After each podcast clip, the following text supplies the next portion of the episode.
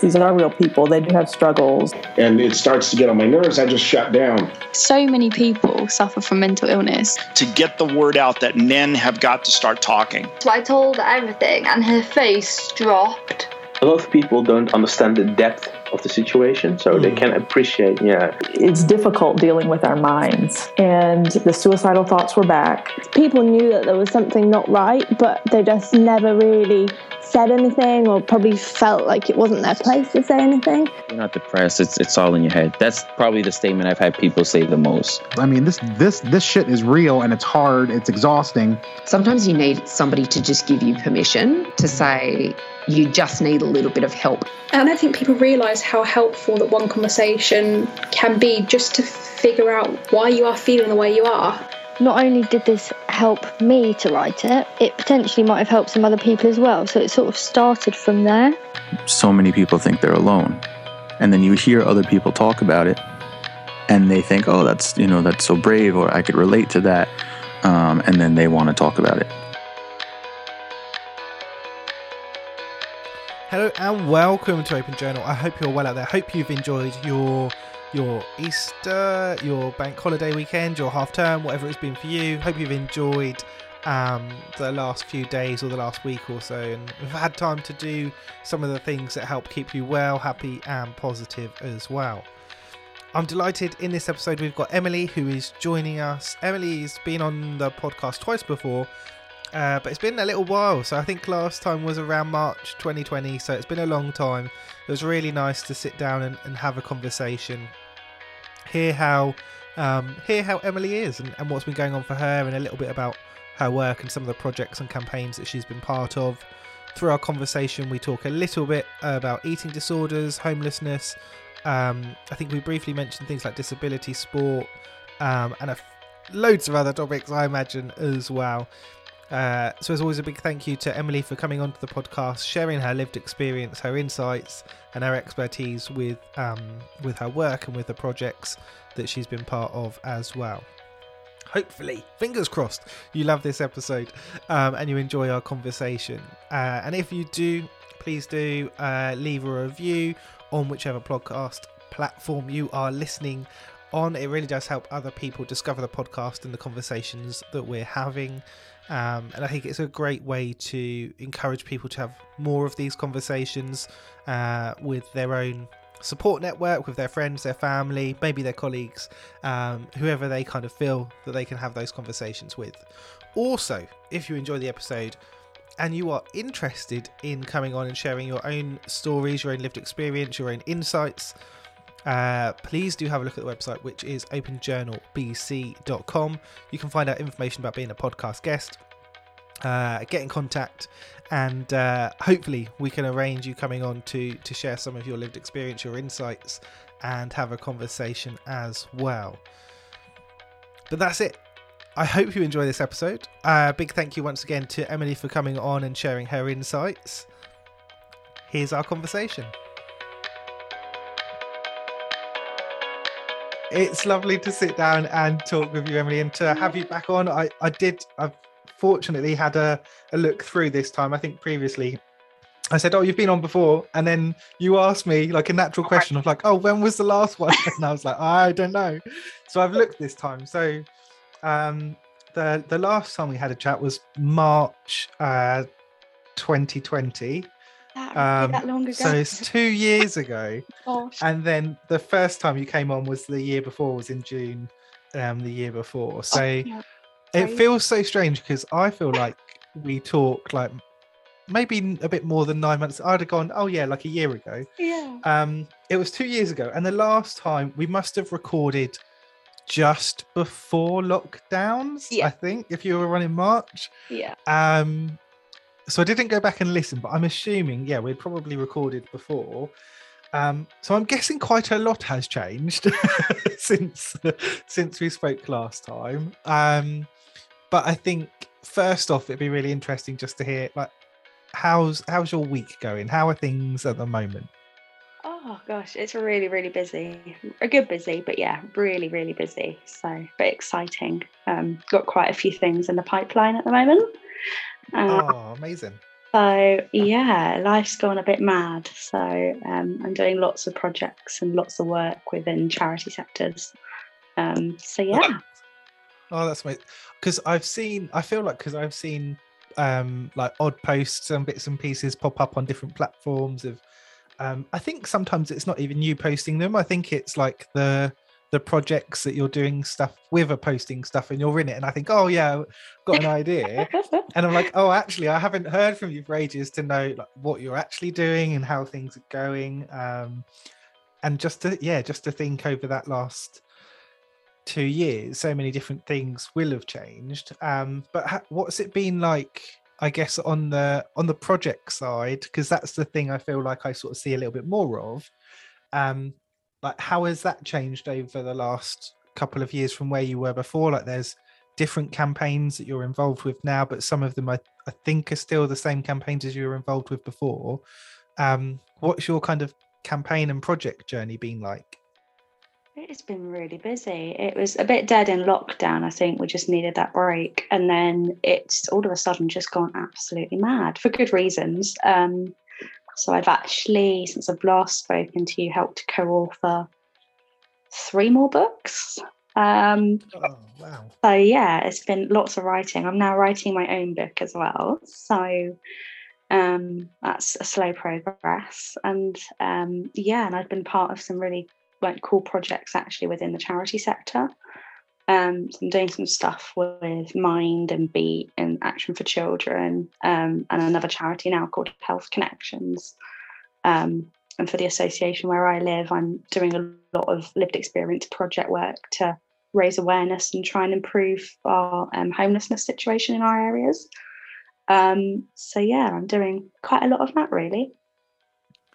It sounds really good. That's interesting because I think I think last time you possibly just had the first book where you're one of um the collab the it's not called a collaborator contrib- contributors is that right? Um yeah.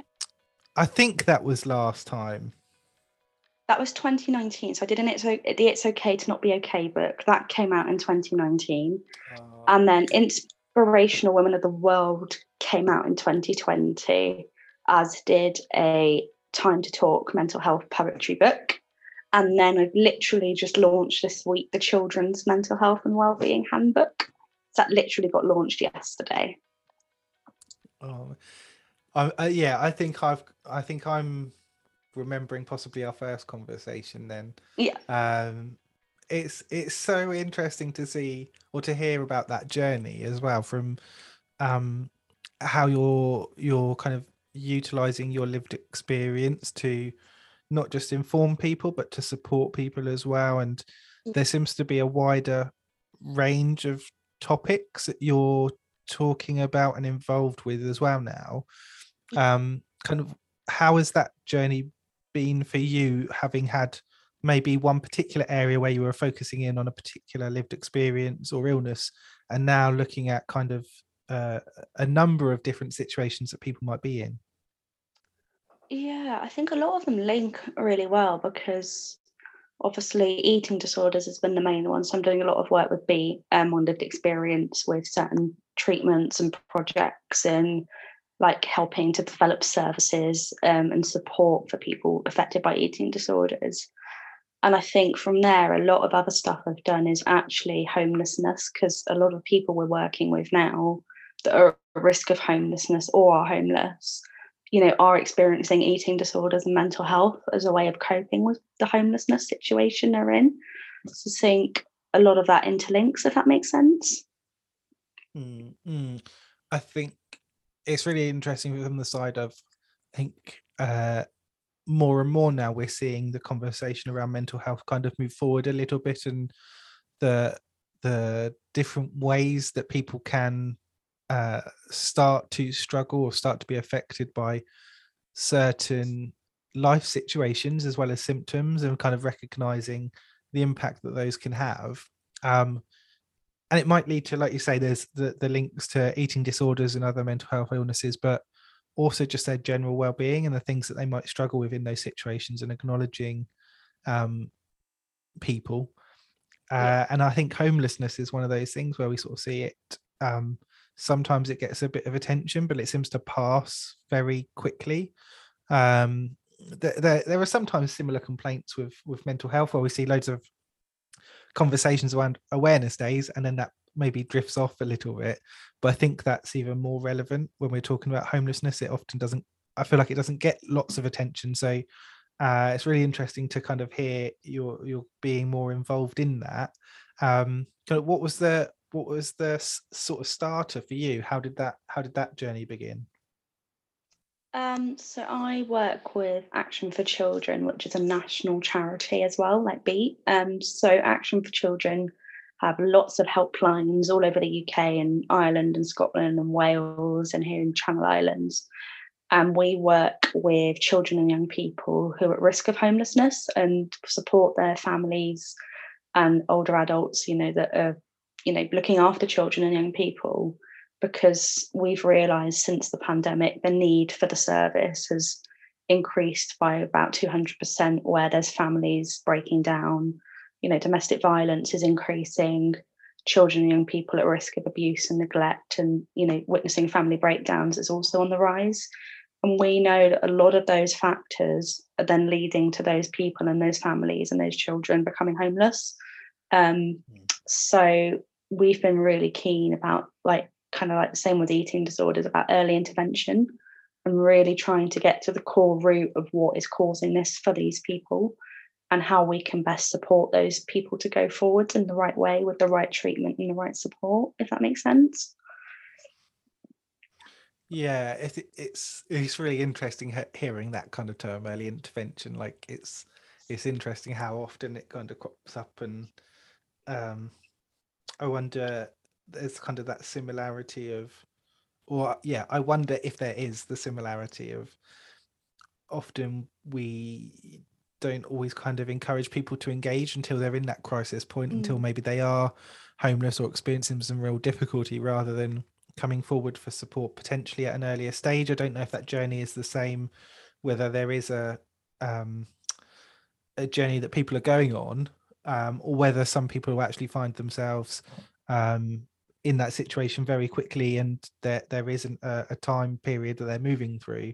Actually, it's things are okay today, and tomorrow or next week they're not.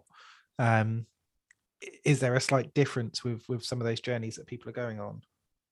Yeah, I think prior to pandemic, you know, we did have a lot of children, young people, you know, experiencing family breakdown and poverty, and you know, they were at risk of abuse and neglect because every 60 seconds a child and young person is, you know, taken into foster care or, you know, removed from a family environment because of those risks. And that was already on the increase before the pandemic, but since the pandemic, you know those families that were struggling to make ends meet you know are coming forward even more and that's obviously then putting strains on relationships and increasing you know domestic violence because things like eating disorders kind of domestic violence is another one of those secret things i think where it's not always visible or always there and that's causing a lot more strain on families and you know children and young people are having to witness these experiences and you know that is a risk for them becoming homeless because they may feel like they have to escape the situation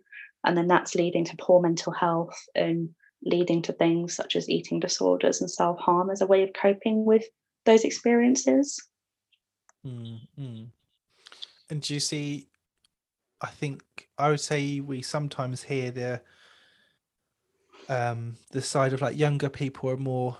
Uh, well, I would say personally that younger people are generally more articulate or more educated around um, most aspects of health, but particularly mental health, and um, sometimes more able to come forward and um, not necessarily access support because sometimes that's really difficult, but they're um, able to start conversations or to make inquiries about services. Is that something you still see within some of those other areas? So, um, whether it's support, particularly with um, eating disorders as a particular um, illness or experience people are having, or homelessness, or am I kind of making just generalizations about most areas of mental health and kind of clogging them all together? it's you know we've got i think a lot more people you know, now that I think since the pandemic, you know, since a lot of our services went online, you know, we've been able to share a lot more of, you know, spotting those signs for people. And I think it's almost what's the word I want? It's almost like an invitation to them that actually, if this is you, you know, it's mm. okay to reach out for help and phone up and call the helplines and go, this is what we're experiencing, this is what's happening, because you know the earliest intervention for children and young people experiencing you know abuse neglect and family breakdown is that early intervention from social care and government services. Because if we can get to the root cause of those problems we can work together to hopefully address those problems and put in the right mm. therapy the right treatment the right support and you know hopefully that will keep families together and reduce that risk of the families breaking down and reduce that risk of homelessness or children and young people, you know, being put into the care system and the social care system. Mm, it's hearing hearing that side of it as well. You or I realise how much um, the that being impacted by other people. So your your kind of family unit um, impacting on how you live and where you live and the, the impact that can have on a young person. Um, hopefully most of the time very positive but also potentially some of the things that might be very difficult that they might find unsettling or struggle with as well. Um, and i'm wondering if you're you're seeing that sort of overlap of uh, someone being affected like positively or negatively uh, by that lack of control over their home environment? Yeah, I think, you know, a lot of children now, you know, children are so aware of their environments and aware of what's happening. And I think, you know, within the helpline, we've had a lot more children and young people getting in touch with like the youth helpline services. And, you know, they're just calling us up anonymously and they're just sharing that actually, you know, they're noticing that you know, mum and dad aren't happy anymore and that the home's become very hostile and it's not a happy and safe place for them to feel. And, you know, for a child to recognize that from such a young age, you know, it is just so important that those children feel listened to and that they feel understood because a lot of the time, you know, they do blame themselves. They do feel like, have I done something wrong to cause mum and dad to be unhappy or you know why is you know a lot of questions get asked of why is this happening? You know what's caused this to happen and how can that we can make it better? And i think chil- people think that children don't have this understanding of you know family breakdown or homelessness or poverty or abuse or neglect but actually children are really aware and really inquisitive in their own ways. And we're seeing that a lot more and we're you know providing a lot more kind of art therapy services and you know those talking therapy and family intervention services and actually within those services we're seeing a lot more children come forward and say this is happening. And to them that doesn't feel normal which you know is positive in some ways because they're aware it's happening but for us it's really heartbreaking that children as young as five and six are recognizing that's happening and how that's mm. emotionally affecting them and if we can realize that is emotionally affecting them from that age it's the early intervention that is then needed to prevent the risk of you know mental and emotional harm to those children young people. Yeah it's it's so important like you said the work that's that's going on there the support that goes on for for young people and families and um, really interesting to hear how some of that is joining together with some of the the other areas that you're um, involved in as well um, yeah. I'm also wondering kind of how that fits if you're able to say with having your own lived experience going alongside that and now being um, to me seemingly much more proactive in terms of the the offer of support and that probably comes from the the roles that you have now versus two or three years ago um, but how has that been kind of managing your own lived experience alongside supporting other people's mental health think, you know, I always say this in anything that I do or any interview that I share. I think lived experience is the most powerful experience. You know, I don't fault for one moment the experience that others that don't have that lived experience that try and do to support those people because, you know, they really try and gain as much awareness, knowledge, training, understanding to help those people. for one minute I don't want them to think they're doing a good enough job because they really do try. But lived experience, I think, is just the most powerful thing because you have been in that situation. So you're almost what's the word I want? It's almost like you're going back to being that younger you almost. So when you've got a child on the helpline saying this is happening in my life and you're speaking with that child or young person that actually you can think for a minute that was me you know 15 20 years ago you know i was exactly in your place then and how you were feeling and you have to imagine what that felt like to then try and give that to that child or young person or that family to go actually this is what can happen and this is normal and these are some of the options and ideas we can give you to help you deal with it and find the next steps forward and I think the biggest thing we know within the within the charity services, we want to be there to support. We want to equip those families and children and young people and the professionals with the knowledge, skills, understanding, the training, the support, and the early intervention so that we can work together to prevent that situation getting worse, if that makes sense. Yeah, definitely. I think there's a, a real value and there's a place for lived experience in services. I think it's it's so important to have that there. And like like you, I think you can still do the work, you can still do the um, support, you can still offer that if you if you don't have the lived experience, totally.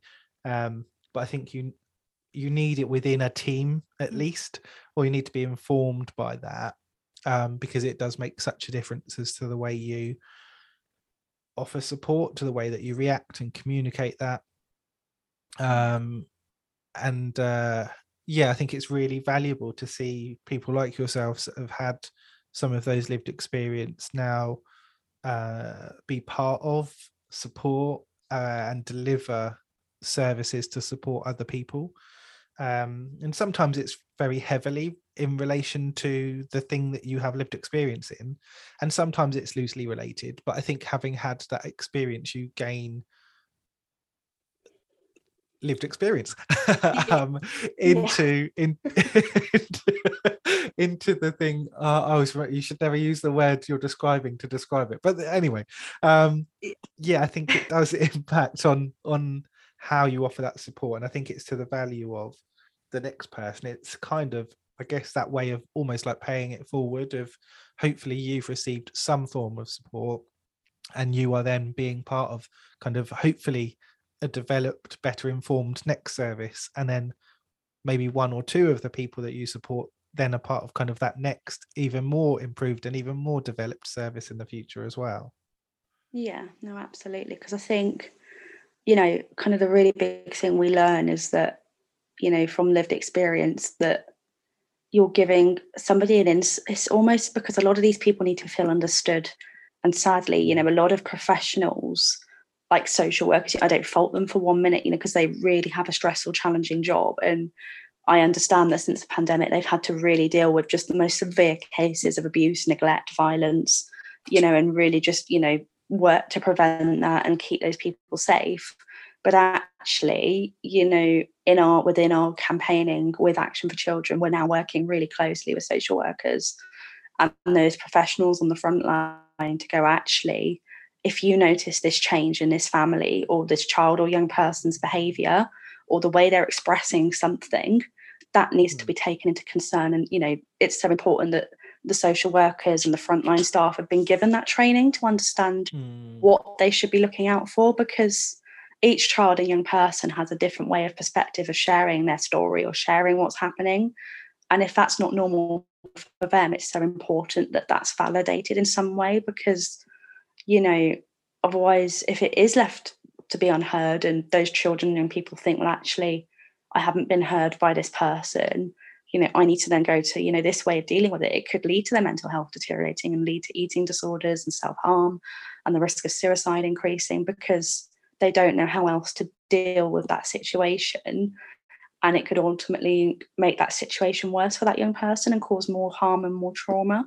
So I think we're really important that you know you know when social workers are training and when all these professionals are having this training that they are given training of understanding of lived experience as well as what they should be looking out for and what it might look like and how they can input that into their work and services and their training so that they are skilled and ready to deliver that support if that makes sense Hmm, yeah, yeah, definitely.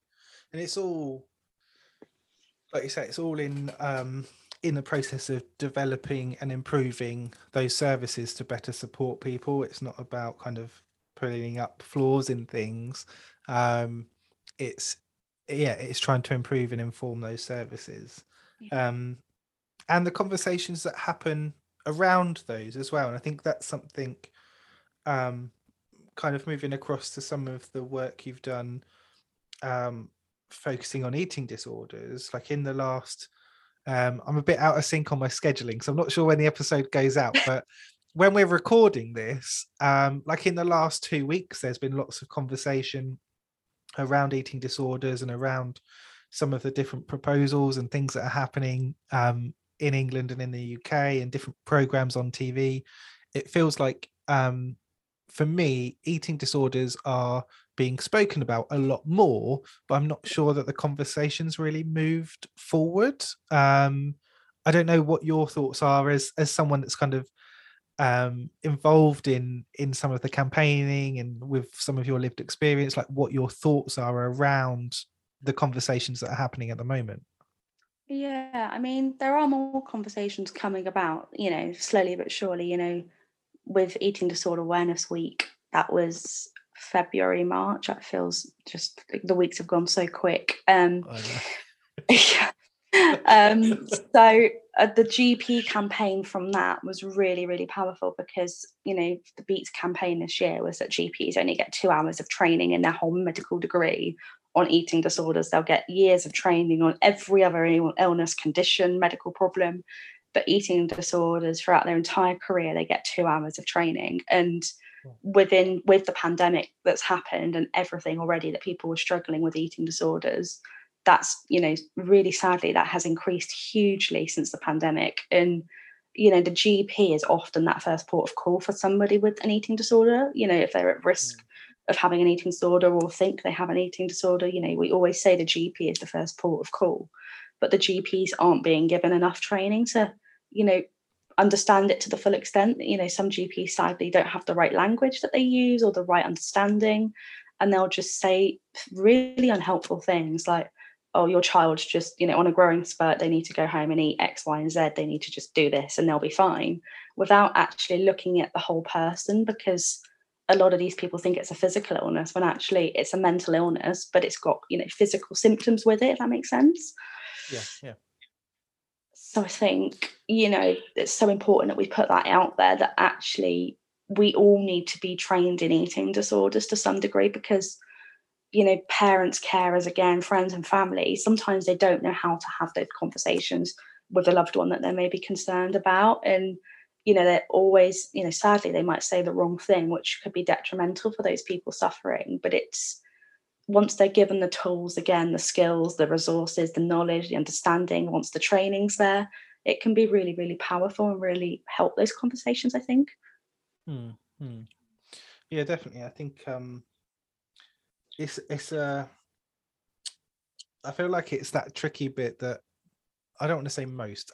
A, lot of people, uh, when we kind of have these conversations around mental health, and like you say, uh, a big thing for a service provider and a campaigner to talk about is to encourage people to go and see their GP. Um, and there's sometimes difficulty around that because people don't want to go and see their GP. And I think I think I'm right in make in saying that particularly with with men, like we're not great at going to go and see the doctor anyway. Um, but then when you have the experience you're kind of touching on there, where um, and I've had it in the past where you're talking to someone and they say, Well, actually, I have been to the doctor and they weren't very helpful, or they maybe in some way kind of demeaned the experience the person had had, or um, implied that the service wasn't available for an extended period of time. There's lots of different ways that people can kind of go into that experience that maybe they don't particularly want to be there in the first place, and then it's not always great. Um, and I would say from the conversations I've had, that's that's usually it's it's because it hasn't been great. Sometimes it's also because someone is very um, worried or concerned about going and seeing the doctor, and that maybe the interaction was okay and it was fairly kind of neutral, and the the doctor or the GP was actually fine, but just the it, the interaction wasn't great. There's lots of different things that can feed into that, which then leave us in this situation where if it's not a good experience, it really, really puts people off going back again. And I think that's something I don't see spoken about as much. It's it often seems to be focused on like get someone to go to the doctor or the GP as if they haven't already been. Um, and yeah, that's the that's the place a lot of people are in. But there's also quite a large number of people that have already been, and that interaction wasn't a positive one, and now they won't go back. And it's a very different. I don't want to say battle. It's a very different conversation. It's a very different journey to support someone on if they've already had that negative experience. I think.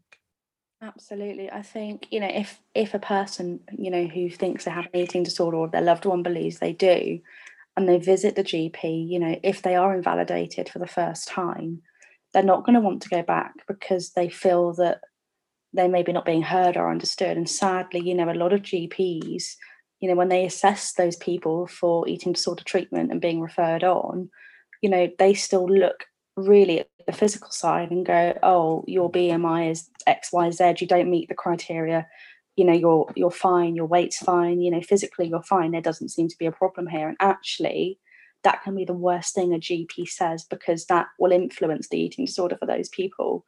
And by the time they do go back for, you know, support and they have got worse, by the time they're referred for treatment, they are not physically well enough to have that mental health treatment and that therapy for the eating disorder. And that can be where the really, really big struggles happen. And it's preventing that from happening because, you know, it's so important that early intervention is there because once you know the signs of an eating disorder, you know, it's so important that people are given that therapy to understand what's happening in their lives and why food has become the coping mechanism for that and not focusing on those behaviors but their emotions and their feelings and you know what they're going through and what they're thinking and how they can move forwards with that to build coping strategies to help move forwards in recovery.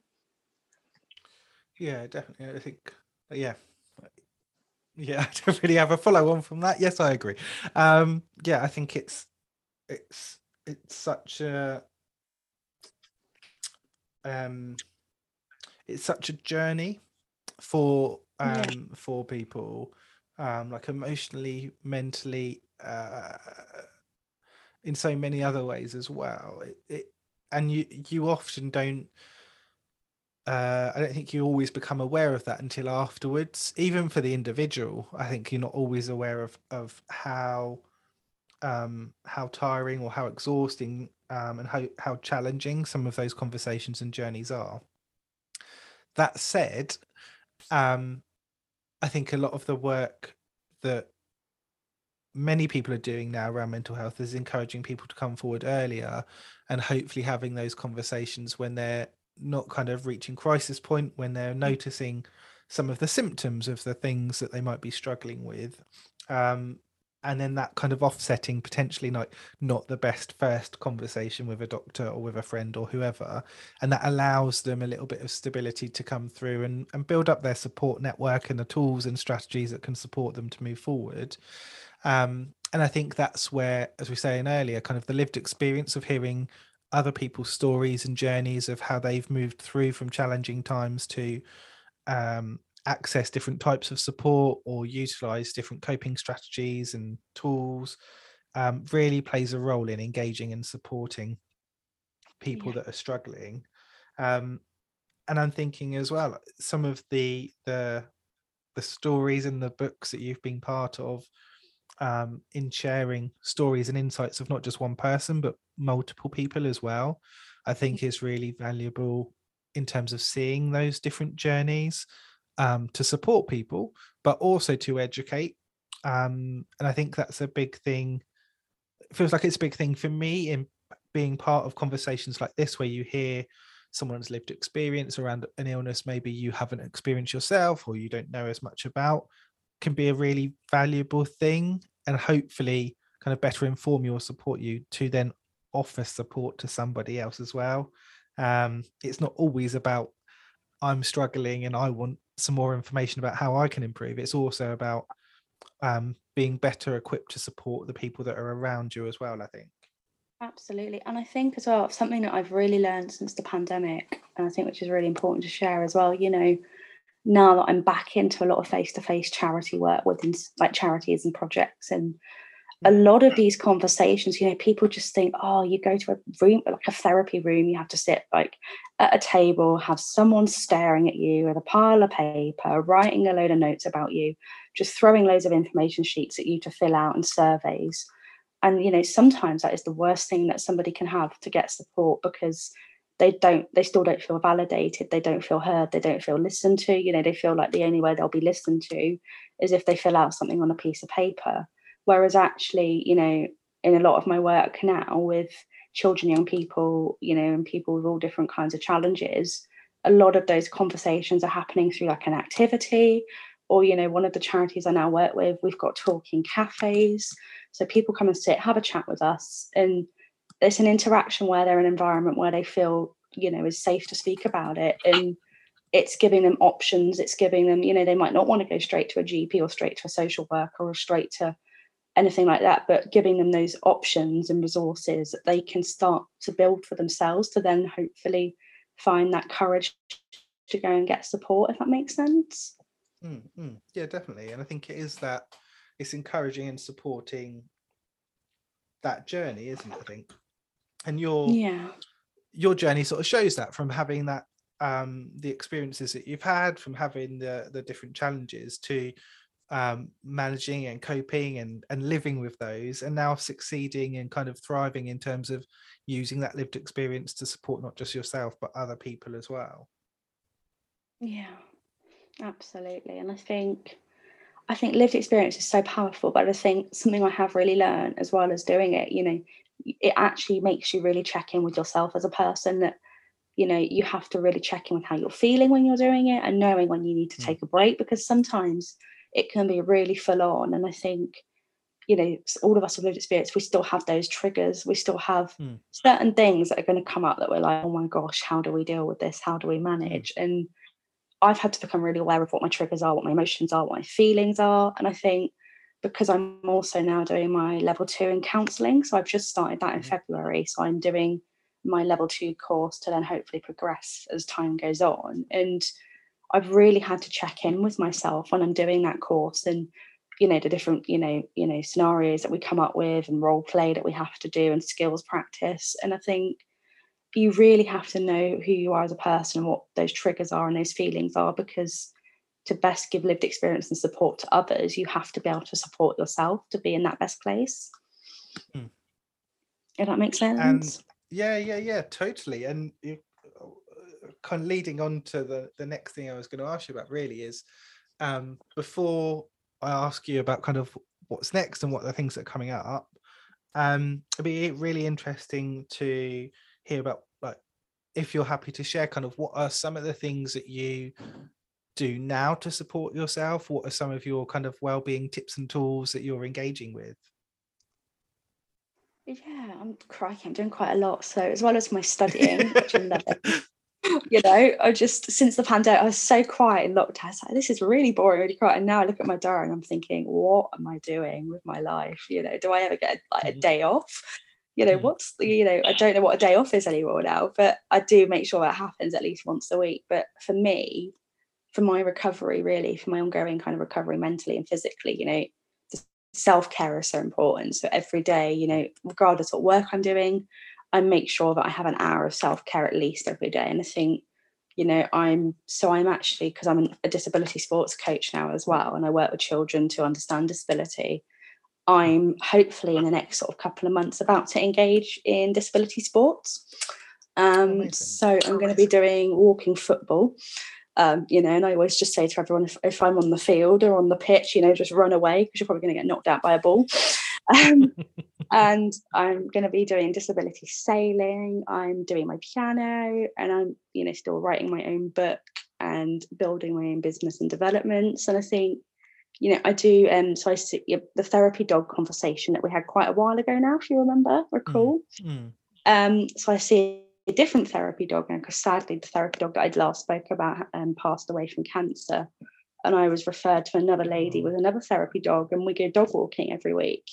So that for me is my time out to just be with nature, be with humans, be with dogs, be who I just need to be. And I think, you know, any kind of professional lived experience worker or people working within mental health and charity sectors, that is so important that you have that every day. It can be the smallest thing every day, but one big thing every week because you have to have that time out to be fully strong enough to support those people. Otherwise, you're just, you know, like a car going to run out of fuel and just completely crash. Um, but I think, you know, that's and that I'm playing the piano and I did my piano exams last year and all of my studies. I think that's really kind of been my kind of my part of my life and building me to be able to help myself and help other people.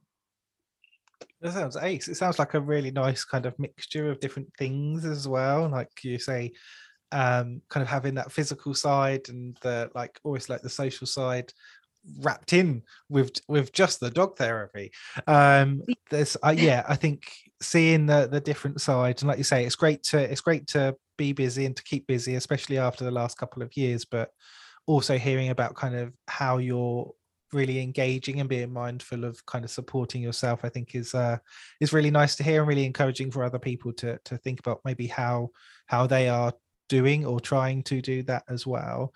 Um you have touched on this a little bit already but um kind of as we as we moved are we moving into spring? Or i don't know if we're just crossing our fingers until summer comes i'm not sure. Um what are the things that you kind of got coming up in the near future um that people can maybe look out for or that you're spending your time on? And like i say, i know you've mentioned some of these but just to kind of re-highlight them i guess. Yeah um so i've you know we've had this book launch this week but i'm actually writing my own book as well at the moment um, for my own personal book. Um got to sit down and have you know the patience to do that again at some point. But um i'm also building and developing my own business. So i got a scholarship to a course last june because ages ago um to get the understanding and knowledge of how to build business and you know the support of two coaches to do that from inspirational women of the world with the other books that I helped to write. So um, I'm actually building and developing my own business called Motivate the Mind. So I'm, you know, all about empowering people to have those skills, those tools, those resources. And when safety of pandemic levels allow, I've been asked to go into some schools and do some local projects after maybe the May term and into the summer term because they are really passionate, you know, in my area about supporting children's mental health and well-being. Um, so that's in the pipeline when you know the COVID situation in my area allows it. Um, and my business law, yeah, building up and eventually, hopefully, the next year, launching that fully and writing my book and finishing that. And I think, you know, I'm doing my level two in counselling skills till next January. And hopefully, if that goes well, I can progress to my level three, then to my level four and I'm doing a lot more now with youth work. So I've been asked to develop some youth services within Action for Children um, and you know young people services to help children and young people you know manage you know their mental health and the trauma of family breakdowns and you know so that's been some really big things that have come up from that and in the next few months. I'm working on some projects with Beat and helping them kind of look at how lived experience feeds into you know encouraging people for treatment and you know piloting treatment services and what that should look like and how. Um, so those are kind of really like the big areas that i'm focusing on as well as the disability sports that i'm doing. We're looking at ways of getting people with not with not having disabilities integrated into that with school children so i'm doing a lot with school children on breaking down those barriers of disability and how they can interact with people with disabilities to you know make it inclusive and accepting and you know, I think all of these things kind of merge together into one, if that makes sense. Yeah, definitely, definitely overlaps. I think it's it's really interesting how they're um they kind of appear, I guess, as as very separate areas, but you're kind of bringing those overlapping themes together and engaging things that that um when you think of a person or like an individual, they're going to be affected by these different areas rather than thinking about like often this oh this is a separate thing over here and this is a separate thing over here. It's like it's kind of that whole person journey and experience. I think that that sound really interesting. Um, yeah. If if people are looking to find out a little bit more about you, Emily, or some of the things that you've mentioned. There's quite a, a lot of different things going on at the moment or going on very soon. Um, where's the best place for them to find out about some of the things that you're doing um, and yourself? Yeah, um, so I've still got my same website, and I'm hopefully going to be building a business website in due course. Well, I personally won't be because I have no idea on technology. You know, that is beyond my remit of service. Um, but I'm, you know, I'm on the same website where people can contact me, which I, you know, I can give you the details for that. And there's, I'm on Instagram, I'm on Twitter, and LinkedIn and Facebook for my sins. Um, so I'm learning to how to manage that positively again in my life. Um, but I'm contactable on there. And I'm also, you know, with the help of people because technology is beyond my knowledge and understanding. I'm building my own website for business and hopefully then building separate pages for that in due course as well.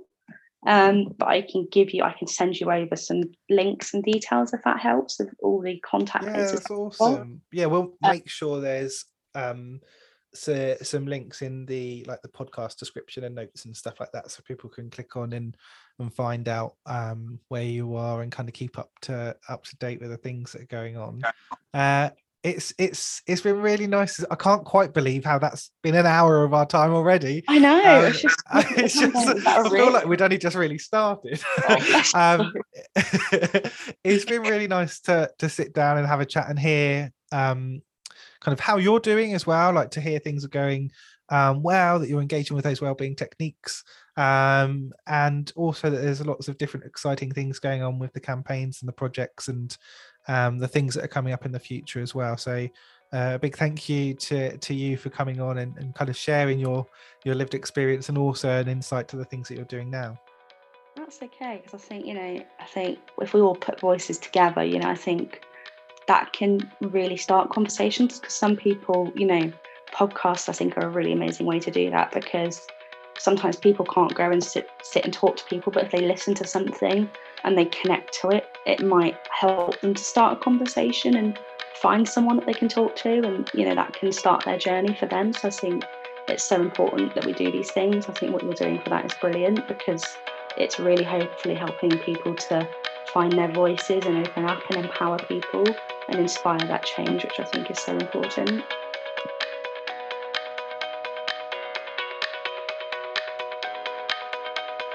These are not real people. They do have struggles. And it starts to get on my nerves. I just shut down. So many people suffer from mental illness. To get the word out that men have got to start talking. So I told her everything, and her face dropped. A lot of people don't understand the depth of the situation, so they can't appreciate, yeah. It's difficult dealing with our minds. And the suicidal thoughts were back. People knew that there was something not right, but they just never really said anything or probably felt like it wasn't their place to say anything. You're not depressed. It's it's all in your head. That's probably the statement I've had people say the most. I mean, this this this shit is real and it's hard. It's exhausting. Sometimes you need somebody to just give you permission to say you just need a little bit of help. And I don't think people realise how helpful that one conversation can be just to figure out why you are feeling the way you are. Not only did this help me to write it, it potentially might have helped some other people as well. So it sort of started from there. So many people think they're alone. And then you hear other people talk about it and they think, oh, that's, you know, that's so brave or I could relate to that. Um, and then they want to talk about it.